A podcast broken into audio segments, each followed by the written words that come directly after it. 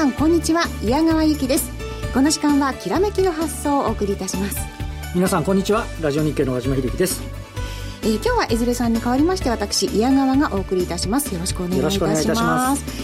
えー、まずは前場の東京市場なんですけれども日経平均株価、えー、前引きの値は27円83銭安い1万7106円54銭ということになりました、えー、値下がり銘柄が1100を超える展開となっています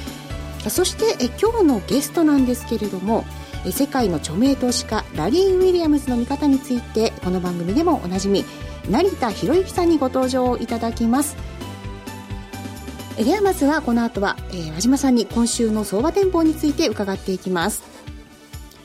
この番組はファンローリングの提供でお送りします。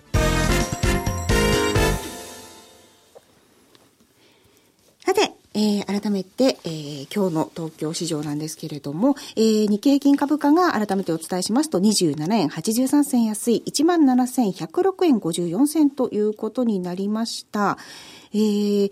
今日はですね、まあ、マイナスなんですけれども、ね、動きはどうでしょうか、はい、あの、マイナスなんですけど、はい、あの、今日、あの、えっ、ー、と、配当、3月決算期の配当権利が落ちてるんですね。はい。で、あの、それが大体、ざっと130円。はい。分あると言われてるんで、はい、何にもなくて真横に横ばいだったら130円安で、うん、あの、まあ、妥当ということなんですね。はい、で、あの、値下がり銘柄数、あの、非常に多いように見えますけど、これ配当落ち分を値下がりというふうに、あの、含んじゃってる部分もあるので、はい、実際はそこまで、あの、うん、下落はしてないような感じですね。で、それと、あとあの、その朝方、えー、まあ、昨日の海外は、あまだちょっと欧州休みだったり、アメリカもね、3連休明けで、ほぼほぼ動いてないような状況だったですけども、はい、で、そんな中で東京市場を迎えるという形になりましたけれども、で、えー、配当落ちがありますということなんですが、で、途中、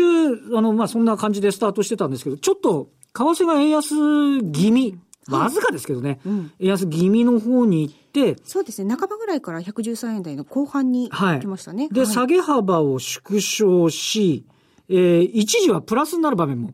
あったということで、はい、まあ、配当落ちを即日埋めるようなね、あの場面もあったんですけど、うん、えー、全引けの段階では、あそこまではあ達してはいないということなんですけど、まあ、ただ、あの、えっと、それと、えインデックスはほぼほぼこのとこ1万7000円前後での動きで、なんか方向感なくなっちゃってて、商いも換算なんですけど、はい、あの、今日もと言いますか今日、あの、マザーズ指数、東証マザーズ指数が、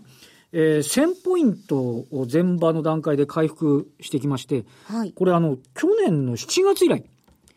ということでありますんで、はい、日経平均がね、あの、昨年末1万9000ぐらいあったのを考えると、マザーズはかなりあの、元気な状況で、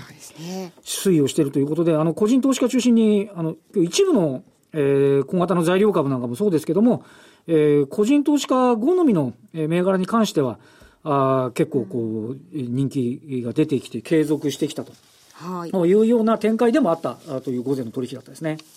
はい。今週、この後の見通しとかどうでしょうか？そうですね。あの、はい、まあ、あの、えっと、今晩ですかね、あの、イエレンさんの講演があったり、あと週末にアメリカの雇用統計があると。はい、日本は日経平均が1万7000円ぐらいで、だいたい横ばいで、ニューヨークダウは1万7500ドルぐらいのところで横ばいで、はい、あのね、いずれもちょっと、あの、様々見極めたいとか、まあ、そもそも手がかり材料が乏しいというような、はい、えー、状況続いてますけども、えー、今週末にかけて、えー、なんかそのイレギュラーな状況がね、出てくるのか、最近あの、えー、いろんな人がなんか、もう4月上げ利上げしちゃってもいいんじゃないかみたいな話がなんか出てますからね。はい。あの、そそうした動きが、イエレンさんの発言の中でなんか出てくるのか来ないのかね。まあそんなことなんかをちょ、逐一こうチェックするような、うん、えー、動きになってくるのかなと。それと、あとあの、日経平均っていうのは、昨年の3月末っていうのは、19,206円。はい。だったんで、結構上なんですよね。はい。なので、えっ、ー、と、まあこれも市場がいつも勝手に会社、あの、観測するんですけど、まあ、期末このままでいいのかと。いわゆるそのドレッシング、お化粧的なね、動きっていうのが、あのー、この期末にかけて、えー、木曜日にかけて、あの、出てくるのかどうかっていうのも、ね、勝手に期待してもどうかなと思いますけどね。そんなようなこともね。2000円も違うんだと思うと、改めて、ね、相場のね、今年以降の弱さというか、乱高下。去年の大納会が1万トンで33円でした、確かね。そうですね。そこからガクってきてますからね。まあその後のね、ところっていうのは、まあどうなっていきますでしょうかっていうところかもしれませんね。はい、ありがとうございます。えではこの後はゲストをお迎えいたします。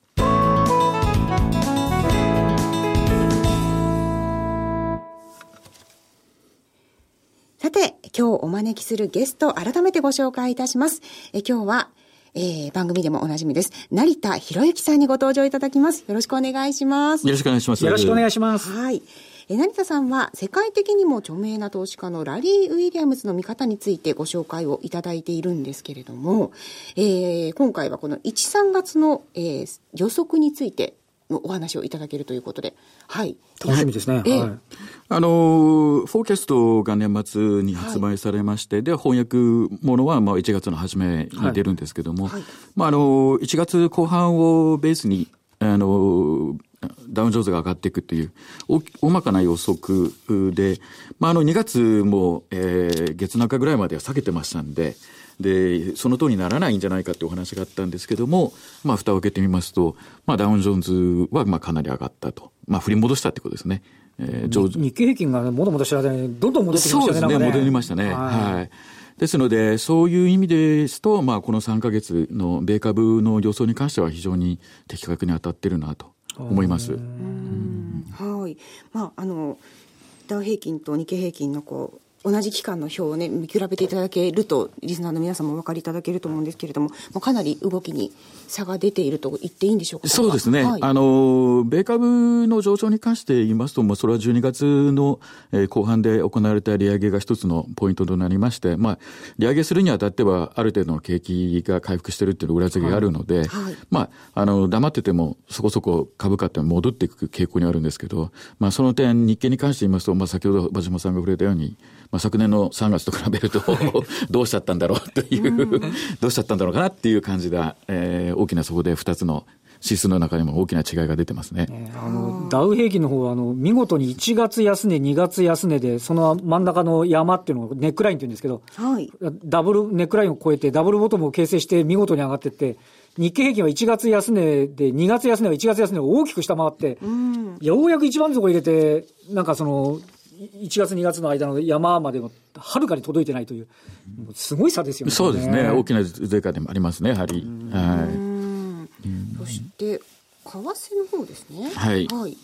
まあ、為替そのものを、そのラリー・ウィリアムス自身がトレードっていうのはあまりしないですけども、まあ、円の通貨先物のベースに、まあ、予測をしてたりしてたわけですけども、まあ、キーになるのが、えー、1月、あ、2月ですね。2月に、えー、2月のえ中旬17日前後を、えー、ベースに、えー、動いていくと。という話が、まあ、あの、レポートで載ってまして、今のところそれに準じるような形で円高ですね。これあのドル円じゃなくて円通貨先物なんで、チャート的に上がるっていうのは要はドル円ですと下がるってことですね。はい。円高の方ですね。そこで見ますと、まあ、ほぼほぼ似たようなタイミングで、えー、上がってってますね。円の方が。うんで、こ、まあ、こ、まあ、問題はここからどうなんだろうっていう話だと思うんですけども、はい、まあ、米株はちょうど今、あの、さ、えー、先週の金曜日にイースターがありまして、はいはい、まあ、連休明けで、まあ、今日からほぼほぼ、あの、復活してくるっていうか、あの、再開するんですけども、まあ、このイースター、えー、まで、えー、上げるという一つの、えー、含みがありました。で、ここからちょっとだれて、えー、フォーキャストのレポートによりますと、えー、ダウン・ジョーンズは4月11日ぐらいまで、ちょっと緩い感じですかね。はい、緩い感じ。はい。やっぱりちょっと、あの、売られるっていうか、調整色が濃くなってくると。まあ、たまたま、松山さんが先ほどおっしゃったようななタイミングで、FOMC も、えー、そうですよね。えー、まあ、いわゆる、あの、議事書の発言とかありますので、外的要因も含めてしまうと、なかなかどうして上がっていかない。まあ、フォーキャストは昨年作られてるわけですけども、まあ、ちょっと前に、えー、ベルギーで、えー、自爆テロがあったりとかですね、はい、えー、外的要因がどうしてもあのプレッシャーになって押しかかってくるのでそんなに一本調子では、えー、ダウンも上げていけないと。うん、まあ、たまたまそれとこのフォーキャストが一致してまして、4月11日ぐらいまでは緩く進むと。で、フォーキャストの一つの、まあ、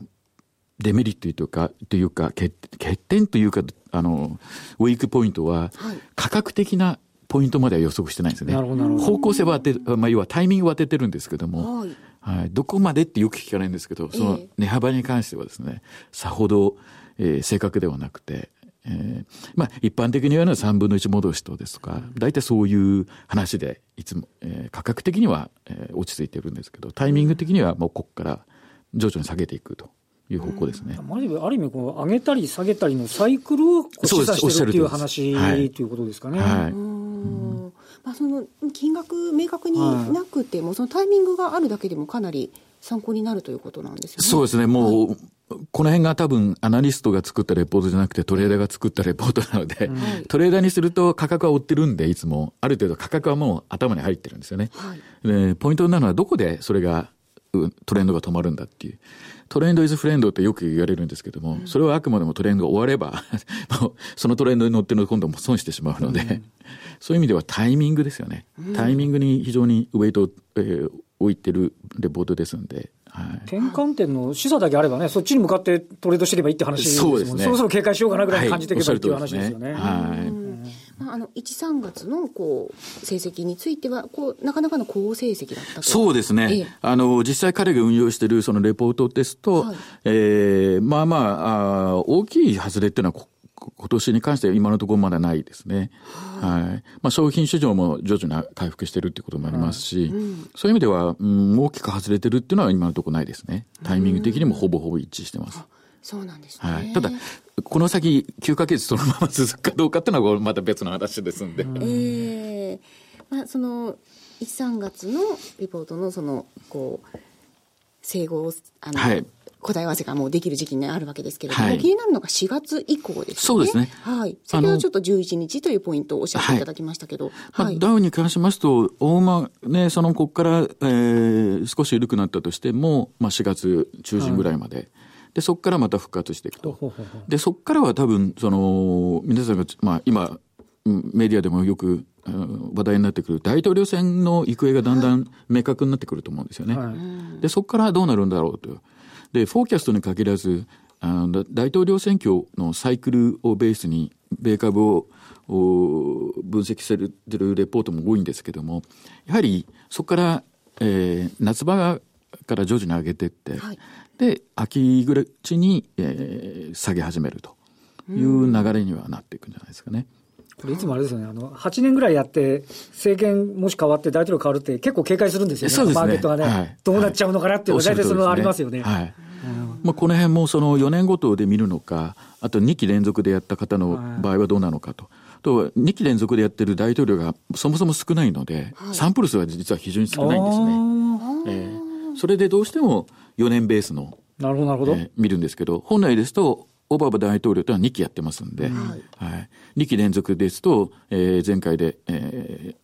ー、は、あの、クリントンさんですよね。うん、えー、の時はどうだったのかっていうのと、今はどうなのかと比べると、一つの参考にはなるんですけども、やはり夏場から徐々に緩くなって、秋のところで一つのボトムをつけて、また年末に上げていくというのが米株の一つのパターンじゃないですかね。それがやっぱりだけど、やっぱそれだけ大統領選挙っていうのは、国民挙げてやっぱり注目されるだよって話っていうことですね。ここまで日本と大きな違いがあるのかなぐらいの勢いで、完全にお祭り騒ぎですからね。はい。まあ、そういったその4月以降の、えー、フォーキャストというのも、えー、これは日にちが決まっているんですか、はい、はい、あの発売がですね、はい、3月末までになっておりまして、はい、で一旦その発売が終わりますと、えー、6月から7月に、えー、あと、えー、2016年の後半のレポートが発行になります。ですので、えー、昨年末に作ったレポートの修正版と、えー、今後6か月の予測っていうのが今度夏場に出てきます。はい、今、ダウ伺いましたけど、為替とかってのはどんな感じのあれなんですか、ね、まあ、為替もどうしてもその、まあ、ドル円ですと、日経に準じる傾向が非常に強くて、はい、で日経とダウンっていうのはたまたまこの3年間ぐらい相関性が非常に強いので、うん、見方としてはあのダウンの方向性とほぼほぼ変わらないんじゃないですかね。ね。はい、でも先ほど触れましたようにあの日経の方が今年スタートしてアメリカ株よりも緩いので、より下げる可能性は高いんじゃないですかね。ねちょっと為替の分がね、ちょっと日本でいうと、ちょっと響いちゃってる感があるので、はい、ちょっと為替もちょっと注視しなきゃいけないところですよね。はい、ちなみに商品とかってどう どうなんですか？え、あのーフォーキャストというよりも、あの、週間ベースで、あの、ラリーがサービスしているラリー TV っていうのが、そうなんですか。はあはあはい。オンデマンドで、えー動画が配信になってるんですけども、はい。まあ、この1ヶ月ぐらいはずっと金の強気でして、じゃあ当たってるんですね、大体はい。で、今は、あの、あ、今月に入ってからは、えー完全に金の弱気ですね。あじゃあそれも大体、もうトレンド的には、あとそうですね勝ってる感じの動きなんですね。まあ、あの、かなりタイミング的には、はいあの、週間ベースですんで、えーフォーキャストと違って、より、はい、トレードに準じた形で、とあの、エントリーポイントですとか、はい。で、ストップを置く場所がどこだとかっていうようなサービスをするんですけども、まあ、その二つのサービスを見てても、金は、あの、上昇していくっていうのは昨年からよく言われてたんですけども、原油ですよね。あー原油をその底固めして上げていくっていうのはかなり前から言ってまして、それもそこそこ当たって、原油に関してはまだ強気ですね。あ、そうですか？強気ですか？へえ。40を超えてきてそろそろっていう声が聞こえるんですけども、ええまあ45ぐらいまで振り上げの可能性は高いんじゃないかということで、もうちょっと強気に見てますね、時期的には。金なんかもあの、去年の末までの下げっぷりと、その、投資越してからの戻りっぷりはすごいあれですもんね。そうですね大きいですねその、で著からもしご覧なさると、相当なんかいい感じの当たりっぷりなんですかね。そうですね。うんで、あの、このレポートを、まあ、発売して、で、まあ、ラ ETB という動画も配信してるんですけども、うんまあ、私はその原稿を訳したりする関係で、で、実際このトレードはどうなってるんだっていうか話をするんですけども、で、この3ヶ月間ぐらいのエクティ株っていうのが、あの、送られてくるんですけども、非常に今、和島さんが触れたように、金と 原油が、この2つの市場でボンっていうふうに利益が向上してましたね。すでに3ヶ月でもう40%ぐらい上がってましたね。ラリー・ウィリアムズさん、あの、娘さんが女優さんだったということで、そうなんですよそう。あの、トレードの成績もとても抜群だそうですね。ほぼ何の言った通りにやったっていう話ですけど。あそうですか。あ、じゃあ、ね。ねえ、まあ、そういったあの裏話なんかも先ほど聞きながら、まあ、その、えーフォーキャストなんですけれども、えーここまで抜群の精度で予測されているということなんですが、発売期間がこれは3月の31日まででいいですか？そうですね。はい。ということで、えーお申し込みホームページからできるようになっているということですので、こちらもご覧になってください。えー3月31日までとなっております。えーそしてその先ほどおっしゃっていたラリー TV ですね。はいこちらは、えーラリーのフォーキャストをさらに詳細に解説しているという、これはオンデマンド動画ということですね。はい。ラリー・ウィリアムズの週間マーケット分析。これを、こう、愛称でラリー TV ということなんですね。はい。こちら、じゃあちょっと改めて、こう、皆様に内容というか、はいはい、一言いいですか？まあ、週間ベースで追っかけ、えー置いてる市場は、まあ、米株、米株指数ですね。はいそれと、まあ、金。はい。で、あと通貨と、えー原油、う主なそういう知られた市場の、えー予測というか、状況を解説して、で、実際にトレードポイントですね。えーこのポイントをかあ超えたら買ったらいいよとか、売ったらいいよっていうような、えーより、えートレードに関して明確なエントリーとエキジットまでカバーしているという、えーサービスになります。ちなみに、あの、でどうですか、み、み、み拝見すると、あのラリー・ウィリアムズさんが、おここのふうに説明しながら、こうやってる。そうじゃない、そうじゃない。あの、チャートだけが、チャートとグラフ関係が画面に出て、あとは言葉ですね。あとは言葉ですね。はいでその言葉を私の方がつい、あの、訳したのがテキストで文字で文字で貼られてるという。あ、じゃあもう非常にもうチャートが見やすい状況で見や、すいっていうか。ね、あの、ね、ウィリアムさんの顔見てみていいるかもしれませんけど、トレードするんだったらそっちの方がいいかもしれないですね。そうですね。はい、グラフが出てたのがね。えー、ただそのさんのご出演も、あ、僕はでも、その、ね文字を貼ってるだけ、文字をあいや通訳、あの、えー翻訳して貼ってるだけですんで。あじゃあ拝見すればそこに文字が出てて、ねわかはいる言葉になくるんですね。はい。えその通称ラリー TV なんですが、え昨日3月28日に日本で公開された動画というのを全員の方にプレゼントしてくださるということですね。えそうなんですか？気もいいですね。ねまあ、あのー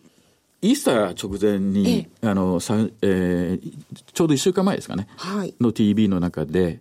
えー祭日前に米株って上げる傾向が非常に強いんですよね。えでそれを実際にトレードにどう使うかっていうところを今回のその20、えー昨日公開した、えー2月3月25日の、はいえー収録でも説明してますんで実はその中にもう一つイースターに絡むトレードっていうのがありましてですね、ええイースター後4日後の、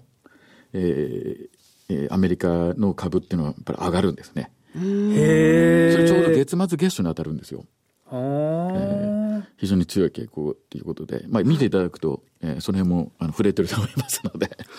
はい。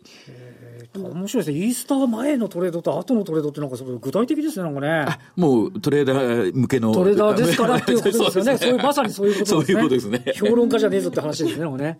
えー、その、えー、プレゼントしていただけるという3月28日、昨日公開された動画なんですが、えー、これは、まあ、通常は有料で、そうですね。ですよね。はい。はい、えー、今回では、えー、お聞きの皆さんにプレゼントをしていただけるということなんですが、この締め切りは、これは3月30日ということで、明日でよろしいですかはい。はい。ということで、番組のホームページから詳しく、えー、ご覧になっていただけるようになっているので、えー、こちらお早めにご確認ください。えー、3月28日、日本で公開された動画を、えー、今回特別に、えー、皆様にプレゼントさせていただきます。締め切りは明日までとなっております。興味深いですね。そうですね。はい。番組ホームページご覧になってください。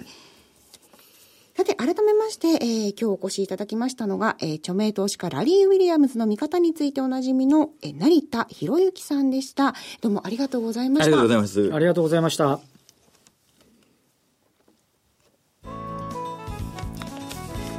さて、番組もそろそろお別れの時間となってきました。はい。番組そろそろお別れの時間ですね。えー、和島さん、5番の展開いかがでしょうか？そうですね。あの、まあ、よくこのマーケットで原担ぎという点で言うと、はい、その配当落ち分を当日埋められるかどうかっていうのは、まあ、埋められた時っていうのは、その後も比較的こう強い展開で過ごせるとか、あとは、えー、もう当然なんですけどね、あの埋めるのに時間かかればかかるほど、やっぱり調整色が強まっていっちゃうっていうパターンもあるので、はい、